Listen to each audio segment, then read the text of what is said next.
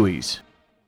The Prentice Allsup Heating and Air Coaches Corner, fueled by Donut Country and McDonald's Murfreesboro on FM 101.9 and AM 1450 Murfreesboro, FM 100.5 Smyrna, and streaming at WGNSSports.com. Back here on the Coaches Show, brought to you by Craig's Tax Service, specializing in personal and business tax preparation, financials, and bookkeeping services. Find out more at craigstaxservice.com. Time to talk some Oakland football this morning. The head coach the one and only Mr. Creasy this morning joining us. Kevin Creasy and uh, Coach, big win over Gallatin. And uh, boy, just saying Oakland Gallatin in the same sentence just brings back so many memories for a lot of folks. That's right. You know, 30 years ago, it was a great ball game. Last night was a great ball game. Yeah. Yeah. I've heard uh, so many uh, old timers here, you know, in town just it just has brought back so many memories. Just saying Oakland and Gallatin are playing each other. Just saying, you know, well, back in 1984, you know, and just talking about, you know, what happened uh, between these two teams because there's just so much uh, Gallatin Green Wave history that intertwined with Oakland. Yes, yes, that's that's true, and uh, you know, I think they've got it rolling again. You know, I think uh, first year coach is has done a really good job uh, and they're going to be a force to be reckoned with in the future. You know, his son's a quarterback and uh, just a sophomore, doing a good job for them. and uh, I think they got it rolling now. You know, getting Gallatin back uh, uh, to where they used to be. You kind of know what that son's of quarterback thing's all about too. Yeah. So share yep. any stories, right? Yep. Um, the uh, Green Wave, I understand they have some pretty big fellas too. Are are, are they gigantic like I've heard? Yes, they are. they are enormous. Uh, they had some really good looking players, and uh, you know played really well. Um, you know, there for uh, you know the first quarter, um, we had to you know drive it down the field. Um, they made us earn everything that we got, and you know ended up with a field goal, and then they took it right back down the field on us and, and tied the game with a field goal. So um, you know, we had a, a good uh, a good play action pass right there before the half. Uh, you know, hitting Dewan Morris down the field uh, uh that kind of turned the whole ball game around. You know, made it a 17-3 uh, halftime lead. So, uh, you know, it, it, gave us a, a comfortable lead, but you know, it was credit to Gallatin. It was a really good first half. Well, uh, let's see. You led three nothing after uh, one, and then Gallatin. Uh, I think it was about eight and a half minutes or so uh, into the second quarter. They tied it at three three, and it wasn't until around four minutes or so that Morris scored. Um, to give you uh, a 10-3 lead and with about a minute and a half left in the half was the score that gave you a 17 to 3 lead. That talk about that uh, score with about a minute and a half left. That was a that was a huge second score to to extend your lead right there before halftime, wasn't it? Yeah, yeah, that was what I was uh, yeah. alluding to. You know, we we got them to punt. We got good field position, so we took a shot and uh, Kyler threw a, a post route. You know, behind their safety. Their safety was making about every tackle. Uh, he's a Division One player and uh, kept creeping up, and, and like I said, he was getting involved in in our run game. So uh, we have to make people pay whenever those guys get kind of nosy down in there. And, and uh, like I said, we had good protection, good throw, good catch, and uh, you know it was a 46 yard pass play, I think, and uh, right after that we ran off tackle and uh, you know got a score. So uh, real good way to end the first half, and, and like I said, it was uh, you know, a good good night for the offense. You know, spreading the ball around, uh, getting a lot of different guys the ball and touches, and uh, uh, you know, able to throw the ball, run the ball. Uh, both uh, had some had some wide open guys. Uh, missed a couple opportunities. Uh, you know, with some drops and you know penalties, stuff like that. But uh, otherwise, it was pretty much a clean game.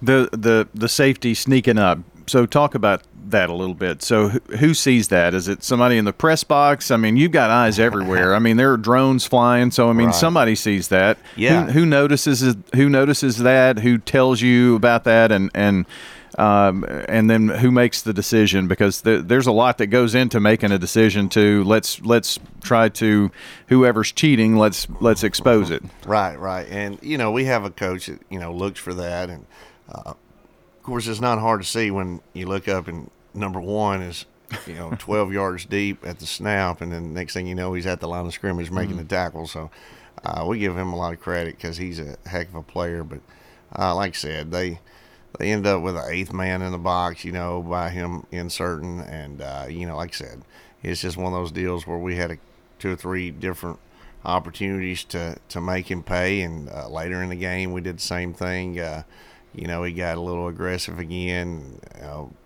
gave a little double move and threw the ball right past him. And uh, that was a long touchdown from Patrick Freeman uh, to Kalijah King. I think it was like a 40 yard uh, pass. But, you know, just one of those deals where uh, we've got answers to to uh, certain things people do, and uh, we've got to make them pay whenever they they start, you know, getting a little over aggressive. Yeah, uh, it, it, just amazes me how all of the pieces work together in real time on on a Friday night with all of the communication that goes together. I mean, you've you've got headsets and coaches in the press box and on the sidelines, and how sophisticated all of that is. Just just in the time that you've been coaching. Yeah. Uh, you know, you've got the, the TVs on the sideline, and you're right. you're looking back over the last series with the offense, and here's what you know. All of that has has really changed the game of high school sports, hasn't it? Yeah, Football. it really has. You know, and uh, you know, technology is a good thing, and uh,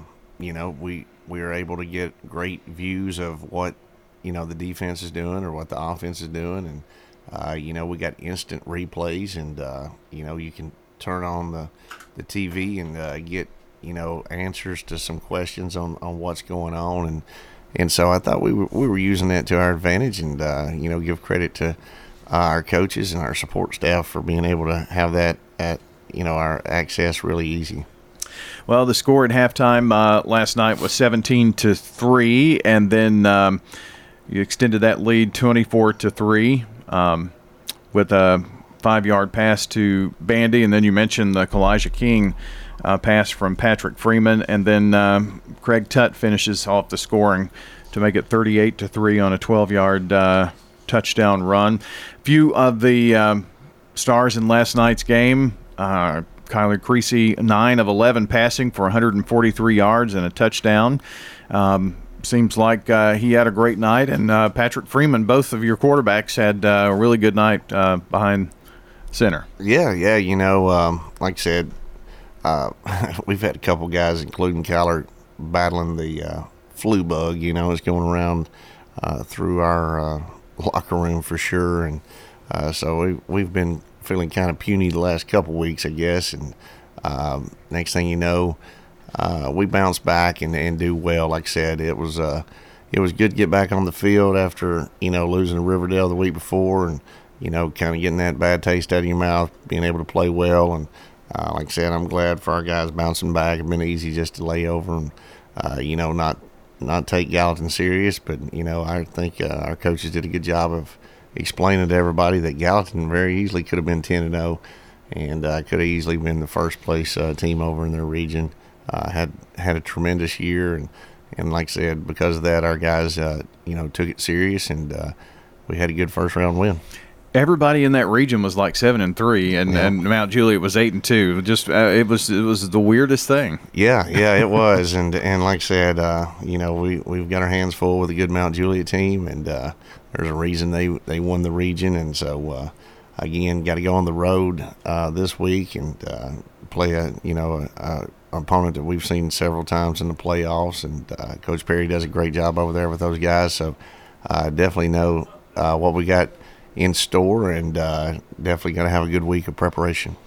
Uh, Dewan had uh, 102 yards rushing uh, last night, so um, had let's see, No, that was receiving yards. Yeah, I'm sorry, yeah. uh, and uh, almost well 190 or so uh, rushing. Right. Yeah. Yeah. He almost went 200. Yeah. Uh, running the ball. I think he was averaging 9.9 yards a carry, and then uh, had over 100 yards receiving. And uh, yeah, he's uh, definitely a, a guy that should be up for Mr. Football. And uh, like I said, he's nominated for that uh, semifinalist, and uh, you know.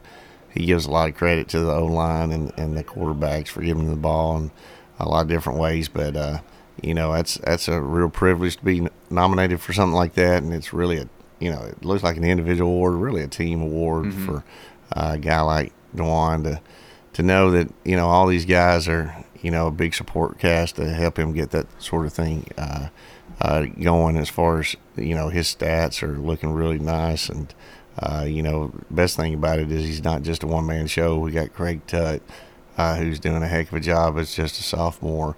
Avery Hainsworth starting to get healthy, and then of course uh, Jones uh, has definitely been our one-two punch. Uh, uh, you know to complement everything that Dewan's doing.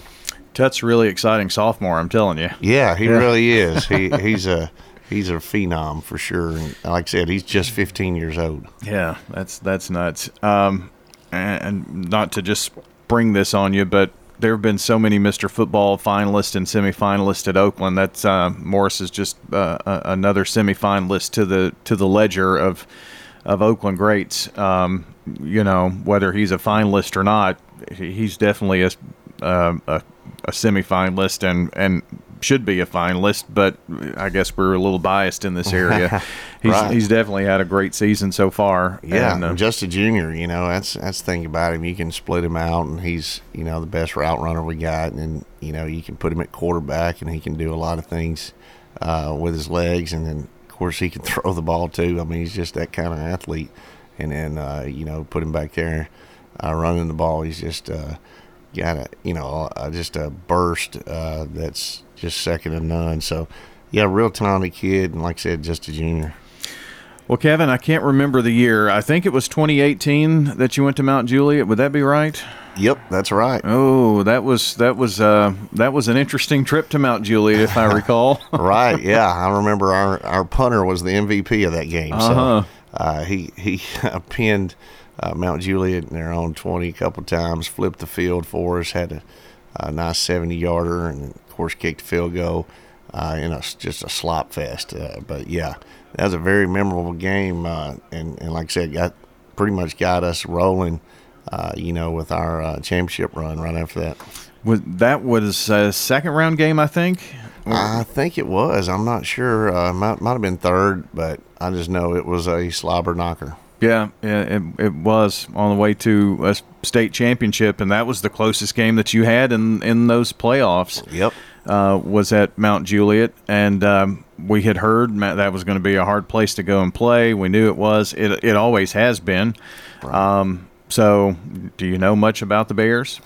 I do not. I do not. But I, I have seen them play Gallatin. You know, they had a heck of a game with Gallatin, and uh, you know, like I said, I just has fallen where we really hadn't watched any film on those guys. But uh, we'll get prepared and get ready. Uh, you know, those guys. Uh, you know, there's a reason they win that region over there all the time. So uh, we definitely, uh, definitely got to give them our respect and know how tough it is to go over and win. Well, Coach, good luck at uh, Mount Juliet, and we'll chat about it next Saturday morning and and see what happens, and uh, hopefully we'll have many more weeks here to talk with you. Yeah, I hope so. All right, uh, Kevin Creasy here talking with us on the Coaches Show, brought to you by Good Neighbor State Farm agents Andy Womack, Bud Morris, Dana Womack, Celeste Middleton, and Emerson Williams. Like a good neighbor, State Farm is there. Some pizza.